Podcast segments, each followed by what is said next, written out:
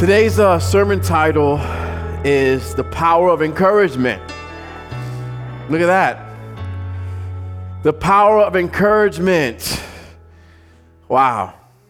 So, uh, I want to start off with uh, some history, right? Back in the 1980s, around the, the southern region, around Georgia, around that area of the country, there was an issue that wolves were very few. They were almost extinct, right? A certain type of wolf.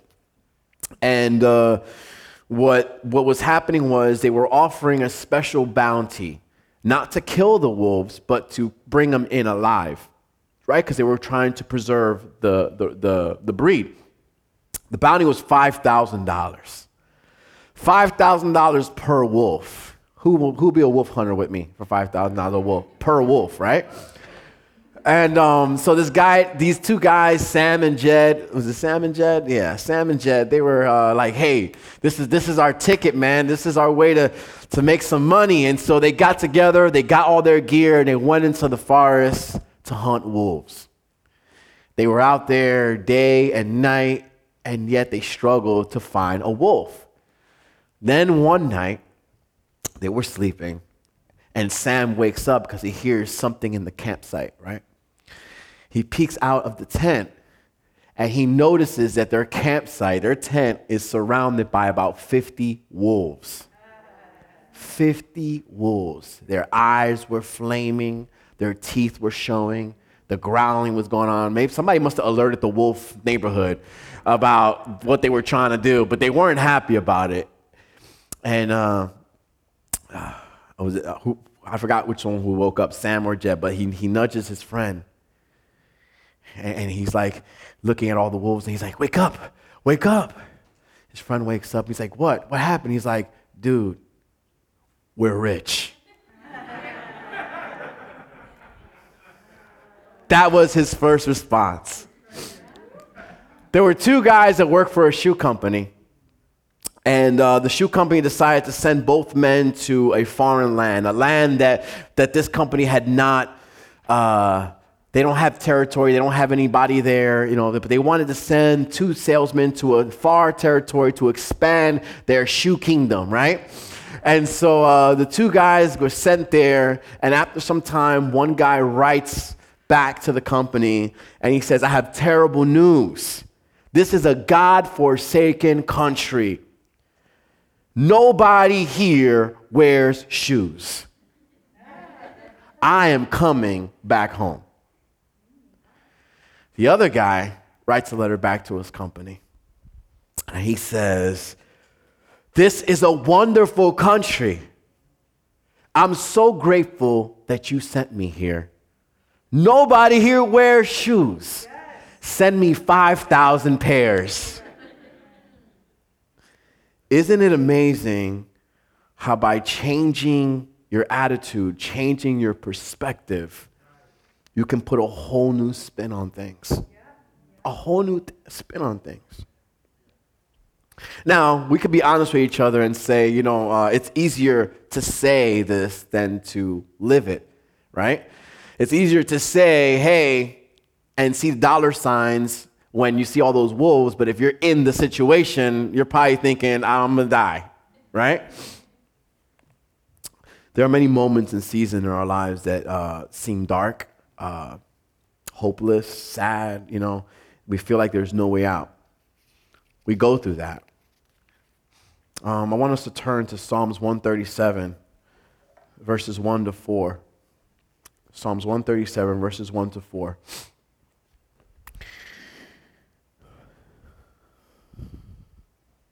By the rivers of Babylon, we remember, uh, we, we, there we sat down Yea, we, we, we wept. Then we remembered Zion. We hung up, we hung our harps upon the willows in the midst of it. For, the, for there those who carried us away captive asked of us a song. And those who plundered us requested mirth, saying, Sing us one of the songs of Zion. How shall we sing the Lord's song in a foreign land? It's kind of sad and depressing, those verses, right? Israel had been in captivity for, I don't know, over 900 years in Egypt before Moses came and God used Moses to, uh, to, to lead the people out of Egypt and to lead them to the promised land. They get to the promised land and they send 12 spies out to scout the area. 10 of them came back with a negative report, instilling fear and doubt to the nation. Although the other two were like, these guys are like, oh, you know, this is great. The food is great. I mean, you know, it's, it's, it's, it's there's food and there's, and there's, the land is amazing. And, and they came back with a positive report, but, but the other 10 instilled fear and doubt. Because of that, the nation had to wander the, the desert for another 40 years. They enter the promised land, we skip, uh, you know, maybe uh, uh, hundreds of years later, and the Israelites find themselves in bondage once again. They find themselves captured and enslaved once again as a result of their own rebelliousness, as a result of their own disobedience. And, uh, you know, uh, God allows the Babylonians to capture them and to make them slaves. And so now they find themselves once again with no homes in a state of despair, enslaved to the Babylonians. When this was written, it's written with that context of here they are, they've lost their homes, everything's gone, and they are enslaved. It's a it's a, it's a feeling of hopelessness that we get out of these verses. I want to take a look at the state of despair of the nation of Israel at this moment, right? Based on just this verse, mainly the first one. And I want to see if we've ever been there, if we've ever felt similar to this. The first verse, it says uh, they, were, they were stuck in remembering the past, right? They said, as remembered. It says, we remember, when we remembered Zion, they're, they're reminiscing, they're thinking of a time when things were better. You know, we serve a God of the future as well as the past and the present, right? And so, one thing we have to remember is when you think back at the great things that God has done in the past, that know that that is the same God that can still do those great things today, and that is still the same God that can do the same, the great things in the future. We can't get stuck reminiscing of the past as if that was once great and no longer can be great again. You know, I, I, and, I, and I may have been guilty of, man, and back in the day, things were like this and like this. And we, and we, and we, we highlight those great moments, which is nothing bad with enjoying memories of the past. But what happens is to be stuck in the past as if the future can't be any better.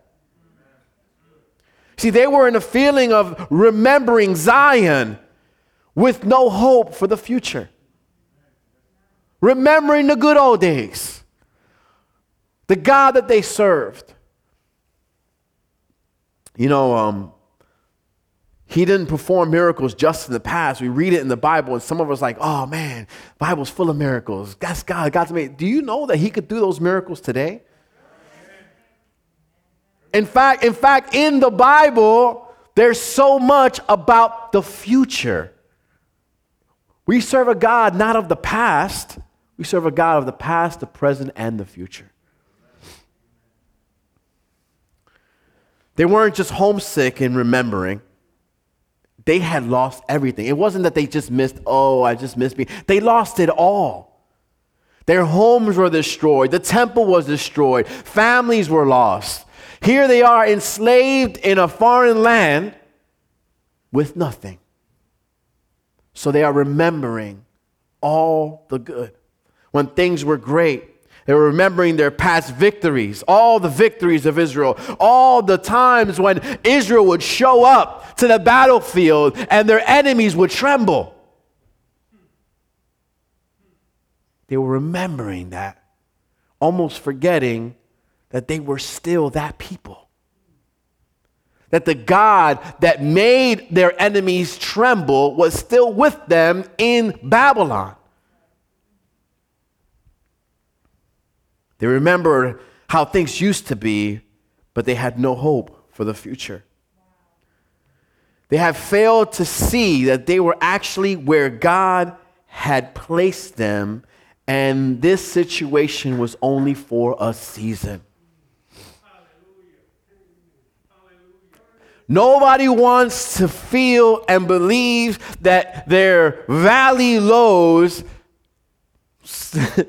God has placed us in our valley lows at times. God could, have allowed a valley low. God could place you in a valley low. Your own decisions could take you to a valley low. We are going to be in valley lows many times. We're not always going to live on the mountaintop. Even though I love the mountains.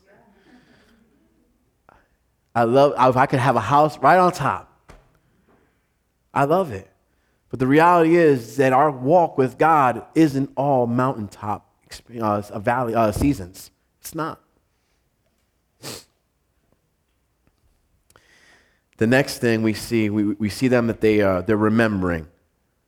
They're in a state of remembrance, reminiscing, but stuck. So they're kind of stuck in that past, kind of just trying to live in the memories of the past with no hope for the future.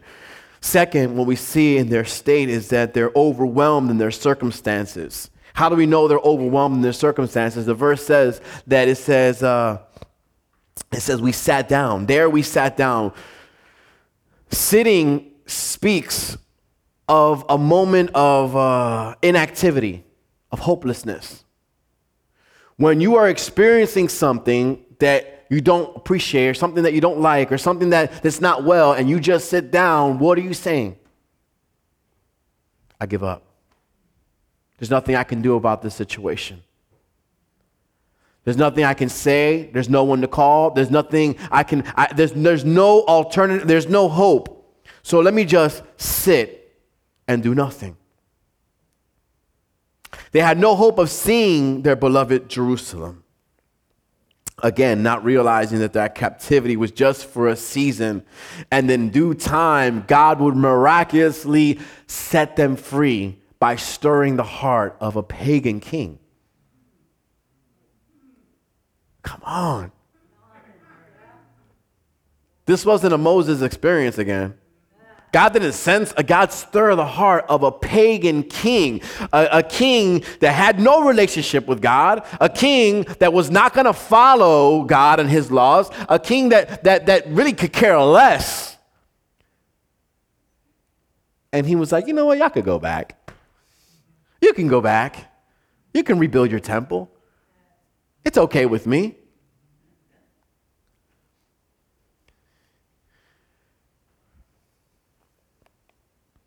We don't see here in this verse that, um, that they, it, it, we don't see in this verse, in this context, where they ran to the Lord to pray in prayer.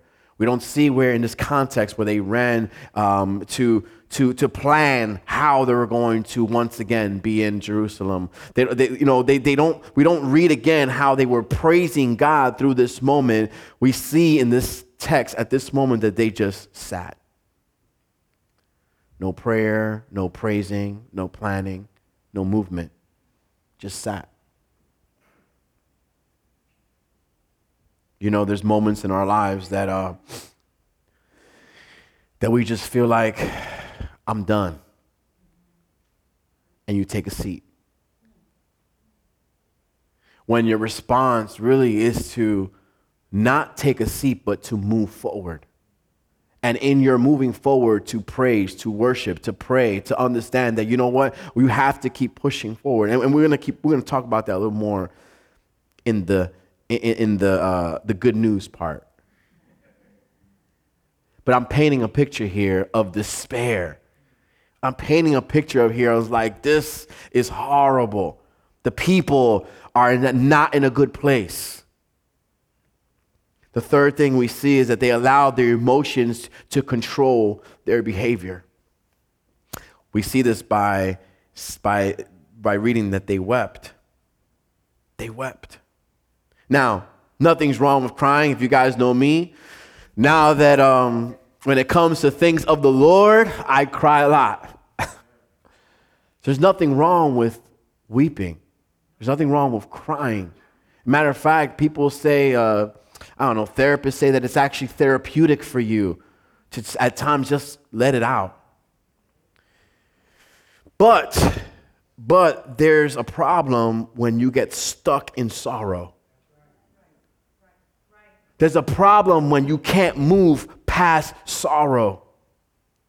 There's a problem when, because of sorrow, it influences your decisions, it influences your, your actions, it influences your walk with God. Because of sorrow, you decide to take a seat and not move forward.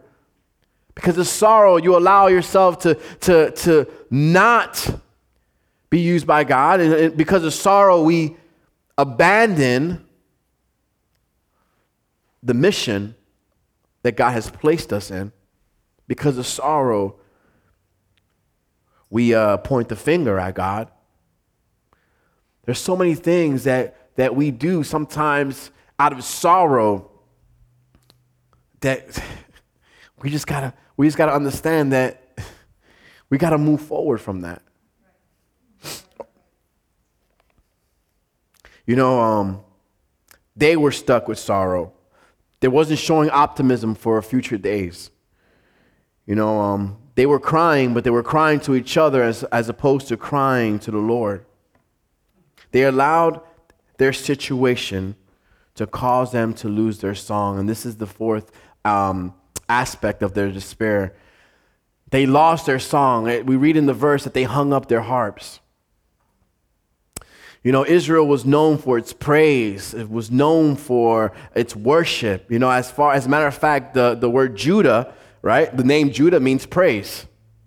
And so they were known for their praise, but here we see them hanging up their harps, meaning they gave up their praise, they retired their strings. There's moments in our despair, there's moments in times that we need encouragement. There's moments that instead of seeking the encouragement, we, we decide to abandon what we're what we should be doing. Like we should be praising, we should be worshiping, and and and we can't abandon our praise. We can't abandon our praise no matter the circumstances, no matter how hard things get, no matter how hopeless things may seem. You can't abandon your praise. When the music should when the music and praise should have started, here they are hanging up their harps. So, as we look at the condition of the people of God here in this text, does any of this sound familiar to you? We see how the nation of Israel is feeling, but have there been moments in your life that you feel hopeless? That you find yourself just remembering, just reminiscing? Have there been moments in your life that you feel so defeated that you literally just sit down and feel like the situations that you're in don't have a final outcome? Your emotions at times, they influence your actions, they influence your decisions, and you find yourself hanging up your instrument of praise. No longer praising Him and worshiping Him, sometimes even blaming Him when we go through our valley lows. We find ourselves sometimes disconnected in our valley lows. You know, I mean, I know uh, it happens so much. You know, we start going through things, and the, your first response isn't, let me connect with the body of Christ. We go through things, and because we're all tough, right? We don't need anybody. I don't need you guys. Yo, Keon, I don't need you. I got this, right? And I want to do this on my own because I'm so strong and I'm so tough. And so what I do is in my valley lows, I push back and I disconnect from the body of Christ. I disconnect from my church family. I disconnect from family and friends that are, are there to encourage and to help us. And so in my disconnecting now, without re- realizing it, I'm disconnecting from the church family, from the body, but I'm also walking backwards in my relationship with God because I'm not even trusting Him in this. I'm trying to figure it out my, on my own. And now, not only are you in a valley low, but you're in a valley low and you're far from God. The combination is horrible.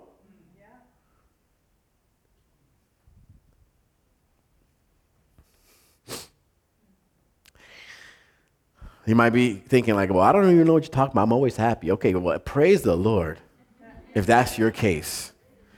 Um, either you have, you, you, you are in it right now, or you will be. So I'm sorry to bust the, bu- the bubble of those happy people that are always happy and never have experienced hardship in their life. But one day it will come. And uh, it's our duty to make sure that we're ready for moments like that. When we're ready to take on those hardships and entrust them into the, onto the Lord. Right? Now, I want to I wanna shift because we have the experience, we, we, we, kind of feel what Israel was feeling, right? We had already known they were, they were a people that God delivered. He did some miraculous things. You know, uh, He used them in a powerful way. He spoke to them. You know, they were the people of God, they were His people. And here they are after, after, after some amazing moments, some bad moments, amazing moments, but here they are enslaved in Babylon but we feel that, that, that feeling of despair, right? But I want to shift and I want to take you to Philippians. I want to take you because there was a gentleman there named Paul, and in Philippians, he had some encouraging words for the church of Philippi. He has some encouraging words for the church of Philippi, and I want to read this with you. So let's turn to Philippians chapter 4, verse 4 to 7. Just verses 4 to 7 for now. He starts off by saying, Always be full of joy in the Lord. I say it again, rejoice. Say always. always. Be, full be full of joy. I say again, rejoice. Let everyone see that you are considerate in all that you do. Remember, the Lord is coming soon. Remember, the Lord is coming soon. Don't worry about anything. Instead, pray about everything. Tell God what you need and thank Him for all He has done. When you will experience God, then you will experience God's peace, which exceeds anything we can understand. His peace will guard your hearts and your mind as you live in Christ Jesus.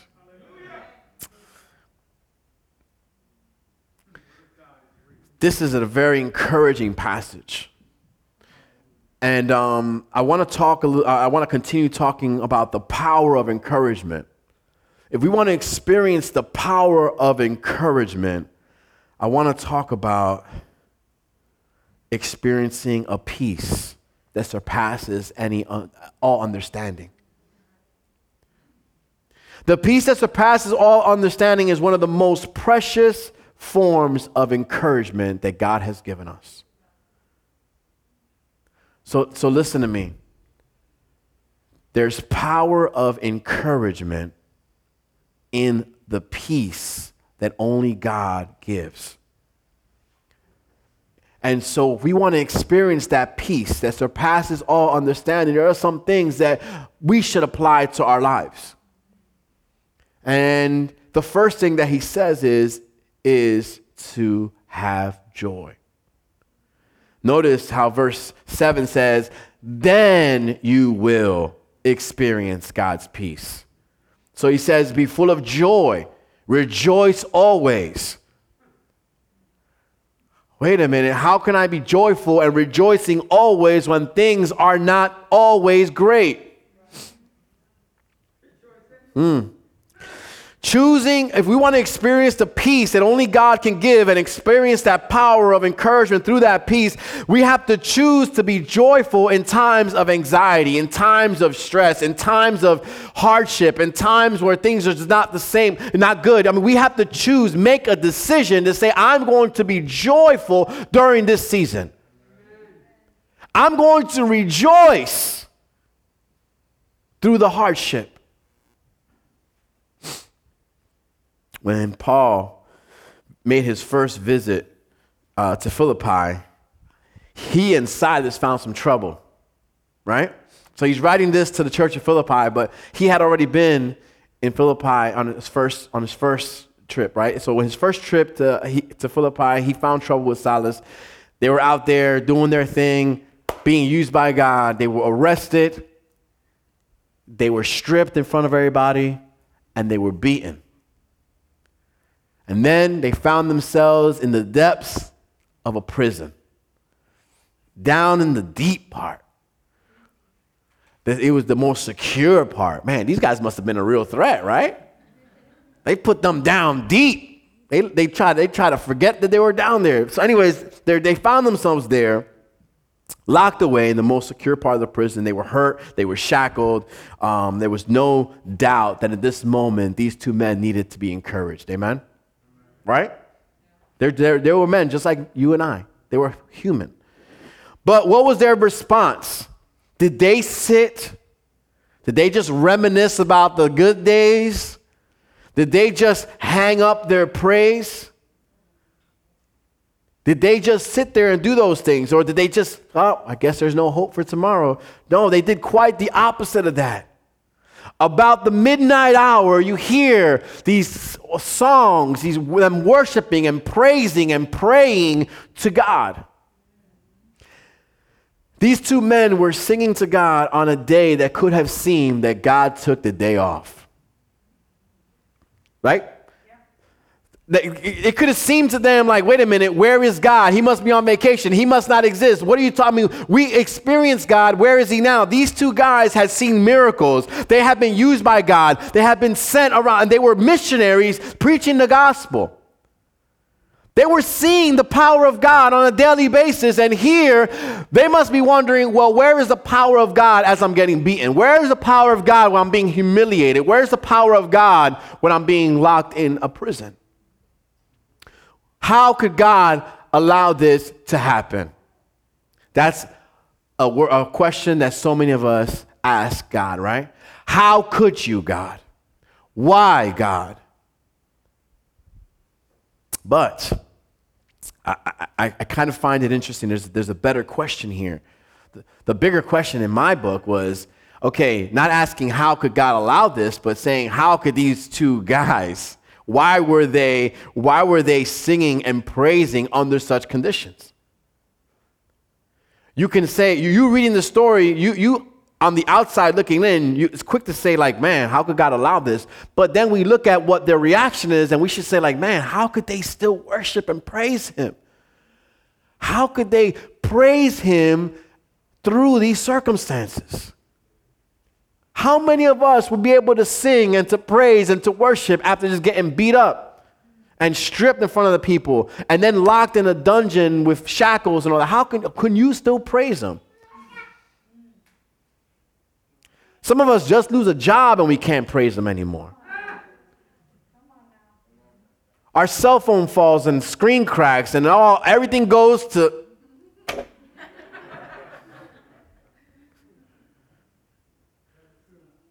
Listen, I, I, don't understand how quickly, how quickly we can, our worlds can fall apart, and then we can decide at that moment, like, you know what, ah, and, and we and we and we flag and we walk away from from God as if he had something to do with your cell phone falling on the floor or something. You know I mean? Whatever the case, you know what I mean? It's like we are so quick to walk the opposite direction of praise when we go through hardships.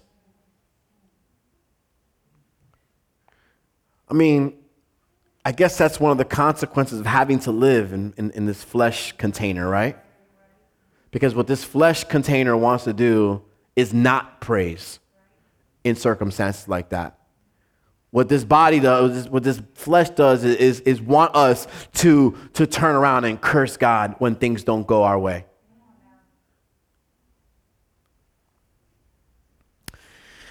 They chose to have joy, joy through this negative time. They chose, they made a decision. They made a decision to be happy, to be rejoice, to rejoice in everything. They made that decision. It has to be an intentional decision. We have to be intentional to be like, I'm going to be joyful no matter that I'm going through this. I'm going to rejoice no matter that I'm going through this. I have to make this decision. The choice to be joyful in the Lord. And so they made this decision to be they made this choice to be joyful in the Lord, and all of a sudden, an earthquake comes and it shakes the prison. Shakes the prison, doors fly open, shackles fall off. I'm talking about this was a supernatural experience that not only were they freed, but it was the beginning of revival in that city. Their decision to worship, to be joyful, to rejoice in everything allowed and created an, a platform for the supernatural. Listen, it's, it's, it's, it's, it's, it's amazing. It's hard because I know we don't like to think this way, right? But if you could rejoice and, and be grateful and be joyful um, and, and through it all, through the hardest of moments of your lives, if you can rejoice and praise Him and worship Him, you are setting the atmosphere up to receive a supernatural move of God a supernatural move of God that will not only bless you, but all those that are in contact with you. All the prisoners in the prison saw the move of God. The jailer saw the move of God. He and his whole family were saved. When we're able to push past the hardships and choose to have joy, it affects everyone around you. It blesses, better, better said, it blesses everyone around you. So when Paul is telling the church of Philippi here in the book of Philippians that to uh, um, rejoice in the Lord always, he's not just saying this, he's lived it. He's not just telling somebody what to do. And I know uh, I was talking to somebody, you know, um, earlier last week, and uh, he was mentioning to me, he's like, sometimes, you know, you can smell out the fake people. That's what he's telling me. People that will just tell you stuff, but they'll, they'll never do it. They've never lived it. They don't know what they're talking about. You know how powerful it is to be able to tell someone, listen, I know things are hard right now, but you got to trust in Him. He will get you through it. And then, well, how do you know? Because I've been through it. And in those moments, I trusted him. In the moments that it, there seemed like there was no hope, I put my hope in him. And God did a miracle. When you find yourself going through the storm, when, you, when, you, when things seem to, go, uh, seem to be going wrong, when you actually think that things can't get any worse, and then they do, sing songs of praise my advice today sing songs of praise to the Lord as if it was the best day of your life. Tell God that you love Him, even though at that moment you may not be feeling His love. Don't be anxious for anything. Allow the peace of the Lord to encourage you through those moments. Choosing joy in the midst of anxiety is faith lived out. So, if we continue reading the advice that Paul is giving them, the words of encouragement, verses 8 and 9 say this. And now, dear brothers and sisters, one final thing. Fix your, uh, fix your thoughts on what is true and honorable and right and pure and lovely and admirable man, they didn't take English class here, right? You know, only one and. All the, you know, no. Um, think about things that are excellent and worthy of praise. Keep putting into practice all you learned and received from me, everything you heard from me and saw me doing. Then the God then the God of peace will be with you. Again, there's a there's a do this and then. If we are going to experience the power of encouragement through the peace of God, the peace that only God can give, then we need to, first we need to have joy. We need to rejoice. Then we will have the peace. Here, we, he's telling us to fix our thoughts on what is true, honorable, right? Um, uh, uh what is pure. Practice it, live it out. And then you'll experience the peace of God again.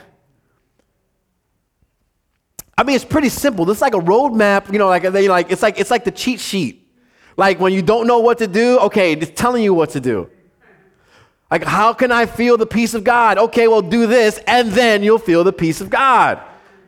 I'm going through something right now. I need to be encouraged. Okay, well, guess what? There's encouragement in the peace of God, and the way you can find the peace of God is to live out and to, uh, to submit to what the Word of God tells us to do. But sometimes we just don't want to put the legwork in. We want somebody to come in and be like, it'll be okay, and us feel better. We don't want to put the work in. God, God, God could have done, He could do anything at any time. But we got to put, somebody used to say, we got to put skin in the game. There was a guy I know, he used to always be like, you got to put some skin in the game.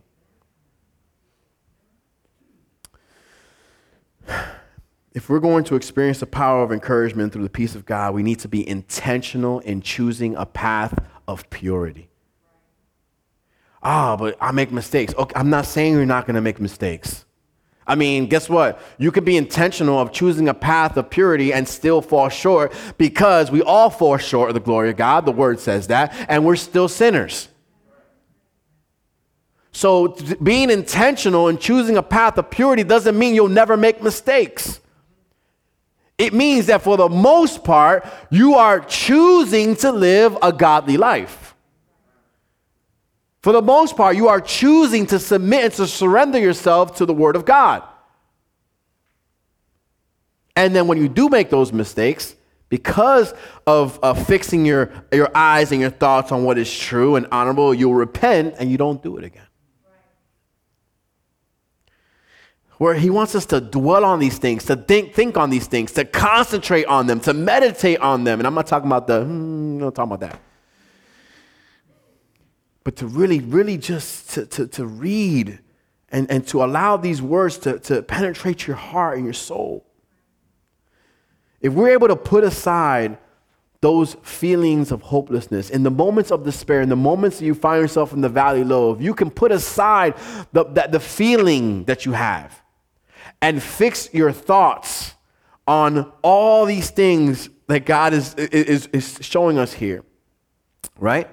It just makes sense. It just makes sense that the peace of God will follow. If we're going to focus only on godly things, even in the midst of our circumstances, it makes sense that the peace of God will find us because my eyes and my thoughts are fixed on Him. However, if we choose a path of immorality, then it should not be a surprise when we experience unpeaceful results. And you know, this is the part that people skip. They'll skip this. Some people just keep on with the sermon without even telling you this part. But then some but the thing is I have to tell you this because some people are experiencing unpeaceful results right now. Some people are living in turmoil right now. Some people are going through some, some crazy consequences right now, and it's a result of intentionally choosing a path of immorality. But it's real simple. The good news is all you have to do is make a decision today to choose a path of purity. That's all you have to do. You don't have to, you don't have to you know, uh, spend five years in solitude and, and, and hike up to the highest mountain to find some way for God to forgive you. It doesn't work that way. You can make a decision today to fall before the Lord and say, Lord, I'm sorry, forgive me. I need you. I want to follow you and I want, I want to be intentional. I'm choosing a path of purity. Choosing joy So, uh, choosing joy in times of anxiety, intentionally choosing a path of, of purity, and, um, And lastly, I, wanna, I wanted to focus on being content in every life situation. So we read Philippians uh, 4 11 to 13, and it says this. He continues. He says, Not that I was ever in need. and I think, I think we read this a couple weeks ago. But, um, but hey, so God, hey, God's, He's telling us something. He's telling us something.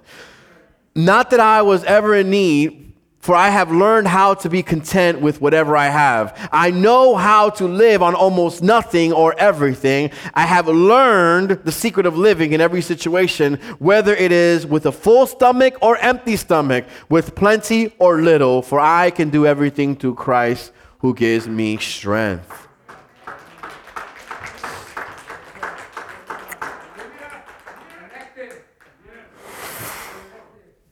Be content. I want to experience the peace that surpasses all understanding. I'm going to choose joy above everything. I'm going to rejoice.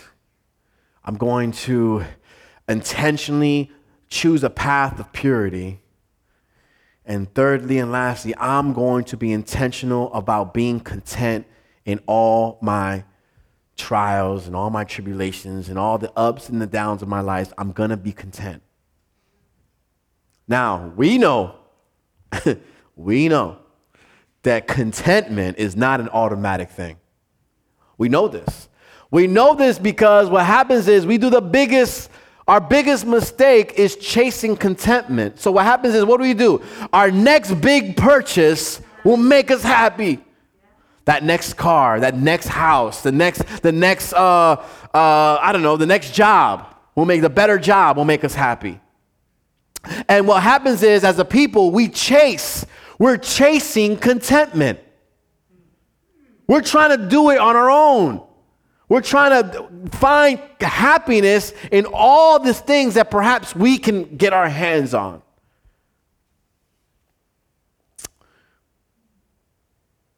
And then we wonder why so many of us are living frustrated lives. Dude, that's you will be so frustrated for the rest of your life if you think that it's something that you need to find and get that's going to bring happiness to your life. But in this, do you see Paul's secret? He had learned contentment. It didn't come naturally. It came as a result, a direct result of his walk with God. I am able to do all things through him. He says it's through his strength. He realized it was no longer anything that he could do. He wasn't strong enough. He wasn't smart enough. Hey, Paul was a smart dude. It wasn't his knowledge. It wasn't his strength. It wasn't his wisdom. It wasn't his, you know, strategic planning. It was all God. This was Paul's secret of being content in every situation. He had cultivated a life of Christ following discipleship. It's not easy. You know, my wife and I, we were, you know, because she helps me. I, I, go, I go over this, you know, uh, when I'm done, I'm like, all right, sit down, I gotta preach to you. And um, we're talking about content and being content through the ups and downs of life. Being content when we experience hardships, when we experience pain and suffering, being content. And um, and then this last night, my mother-in-law passes away.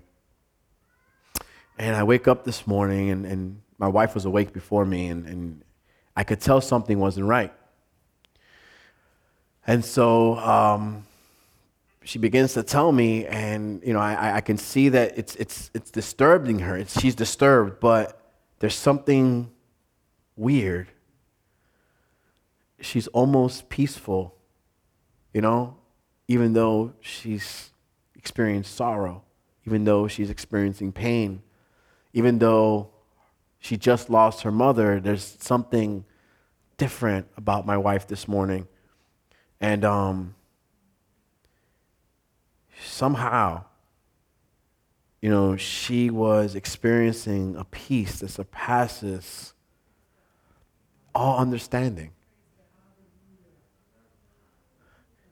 And we found contentment, even in passing of my mother in law, we found contentment with the fact that she is in the Holy of Holies. She's, she's in heaven with our King. We can be content with that. You know, um, it can be difficult to find contentment through those moments, but it's something about knowing that He's with you that changes the circumstance. So, um, when I was in the Marines, Marcus is not here to keep the tally mark. When I was in the Marines, uh, I worked with helicopters and armament systems on the helicopters. But so sometimes when the pilots wanted to go out at nighttime, we had to select a night crew. And it was not very fun. Nobody wanted it. It meant that you had to come in at night and you had to load up these helicopters, and then they would go out into the night sky, and you just had to wait outside on the flight line for these helicopters to come back. It'd be cold times, it was raining at times, and it was just miserable.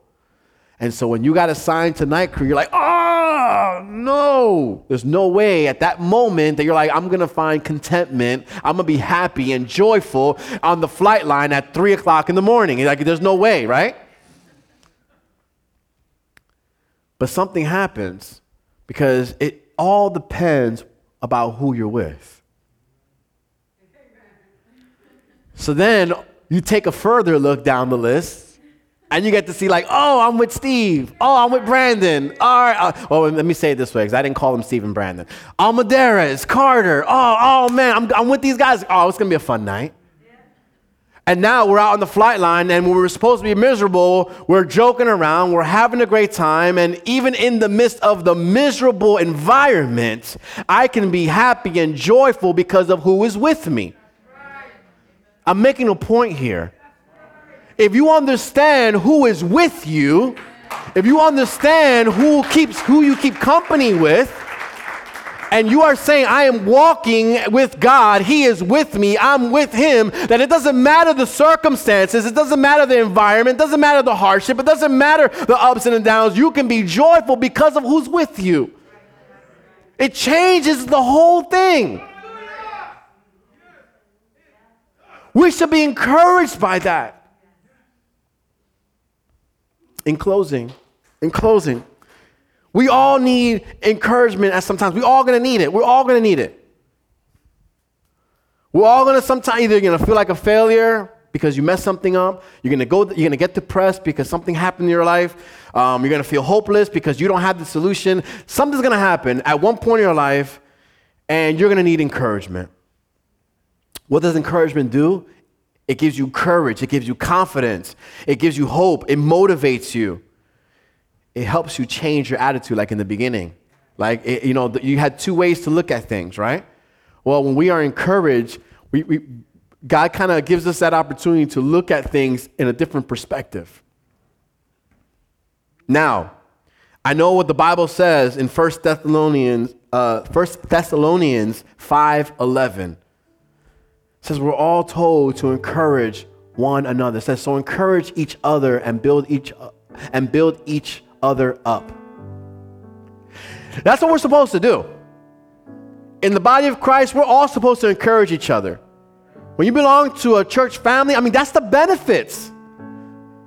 Well, why go to church? I don't have to be saved and go to church. I hear it all the time. If I don't go to church, I'll still go to heaven. You hear the arguments, right? People want to debate things like that. I'm like, but why wouldn't you want to be part of a family? Why wouldn't you want the benefits of being part of a body? This is just one of the benefits. The benefits is that when you walk and you're in the midst of Lighthouse Church family, you should be you should be receiving encouragement from the left, from the right, from the front, from the back because we're here to encourage one another.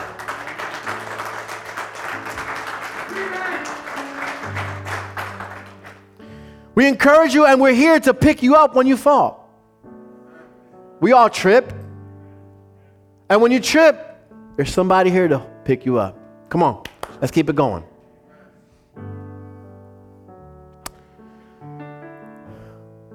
But but the reason why I wanted to focus today on where the true power of encouragement comes from is because you won't always be with somebody.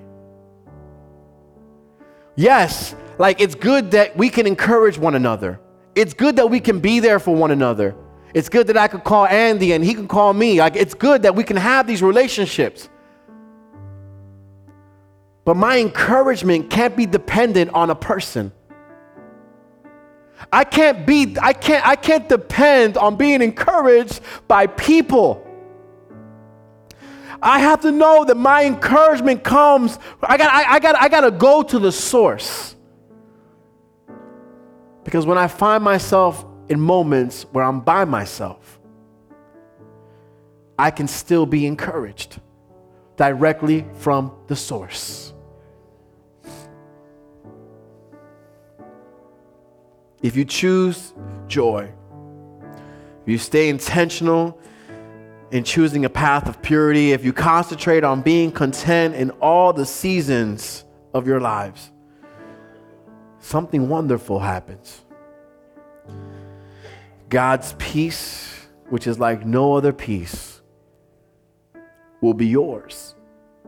It'll be yours.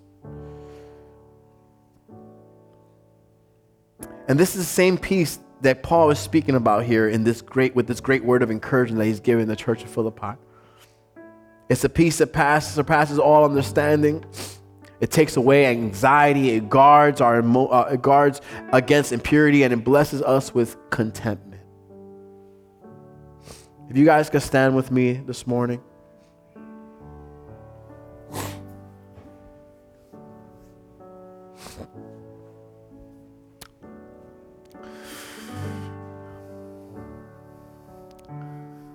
I've told some of you this, and sometimes um, when people have spoken to me about ministry or the future in ministry in their lives, it's a mixed feeling, right?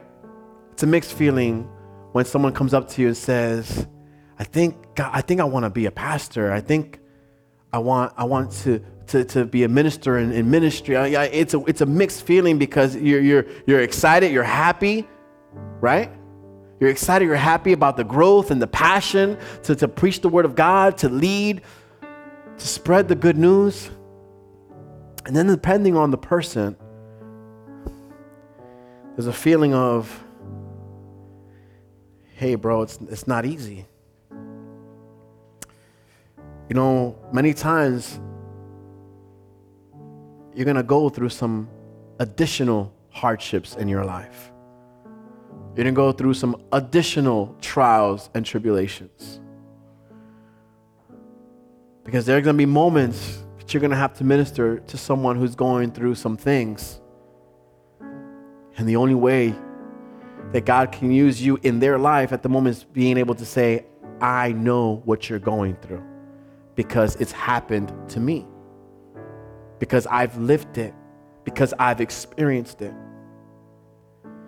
It seems like when, when, when I come and I'm preparing a message for the church, I got to live through it first.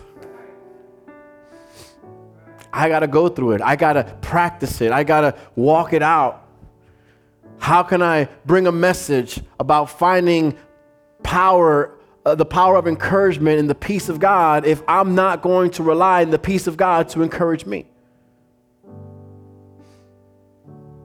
This morning alone, I can say that we found encouragement in the peace of God. So, although it's not an easy season for my wife and I, especially for my wife and for my son, it's a season that we are choosing to still rejoice. It's a season that we're going to continue to be intentional with the path of purity that God has laid out for us. It's a season that we still need to choose to be content, even though we're mourning. Because that's how we experience a peace that we can't even understand. Peace that people look at you and say, How can you be okay? Well, I'm not really okay. But the peace of God encourages, He comforts. Do you need encouragement today? Do you? Think about it. Is there something in your life right now that you need encouragement? Have you ever experienced the power of encouragement through the peace of God? You know, today we can together. I'm going to open the altar up.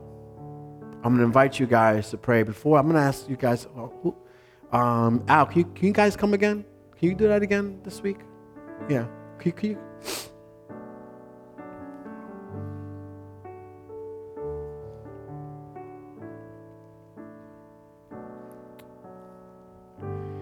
Jesus. I've called these three down just because I want us, I, I want us to pray for you.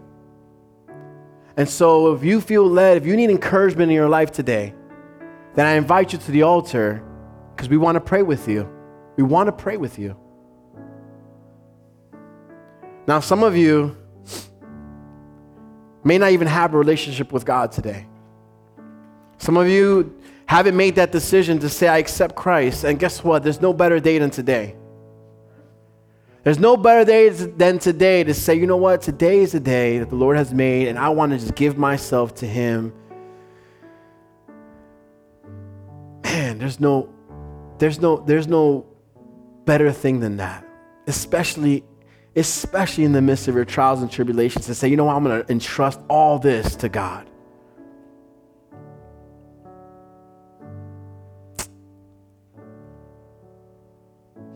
It's not easy to do the things that we talked about today. It's not easy to be happy in moments where we shouldn't be and be rejoicing in moments where it's not easy. But Paul says something so powerful in verse 13. He says, I can do all things through him who strengthens me, through Christ who strengthens me. So, yes, in our own strength, maybe we can't rejoice. In our own strength, maybe we can't be content. In our own strength, maybe we can't always choose purity. But the word tells me that I can do it all through Christ who strengthens me. So I'm going to put my trust in him. I'm gonna put, I'm gonna put my, my, my, I'm gonna set my eyes on him. I'm going to fix my eyes and my thoughts on all the things of joy, of, of, of, of purity, of, you know, uh, uh of His Word. I'm going to I'm going to do these things. And He will give me the energy and the strength and the, and, and the courage to move forward. So, as we're praying today, we want to pray with you. We want to pray with you because I believe that you can leave here today encouraged. You can leave here today content, content in all your situations. You can leave here today rejoicing, although things may not be going so well for you. Today, you can leave here that way. And we want to pray with you because we believe that God wants to do that in your life today. Bow your heads, please. Father God, we thank you, Lord, for your word. We thank you, Lord, so much for the gift of peace that you give us. This gift of peace, Father God, that it surpasses all understanding, is what your word tells me. A peace that doesn't make sense, a peace that that that, that encourages us in times of despair a peace that gives us strength when we're weak. Father God, we desire that. At this very moment, Lord, we need you.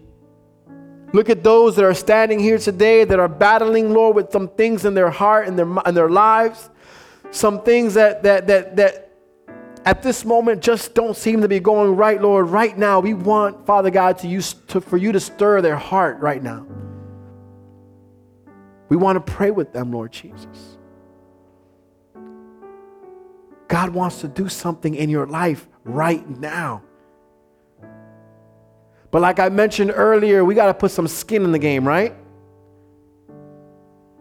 That means taking a step of faith.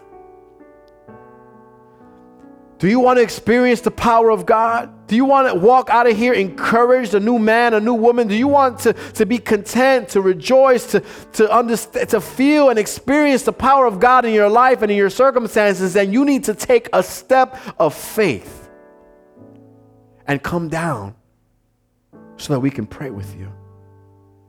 Can God just do it? Yeah, He can. But there's something about taking a step forward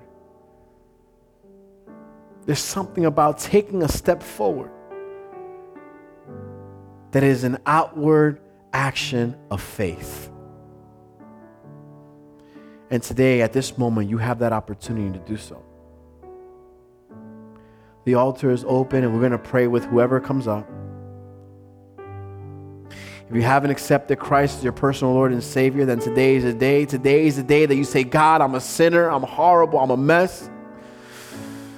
I can't do this without you. I need you in my life. Come into my heart. Be my personal Lord and Savior. I want to walk with you, want to live for you. You are the Son of God. You died on the cross for me, and you rose on the third day. Come into my heart, Lord. In Jesus' name. Amen. Amen.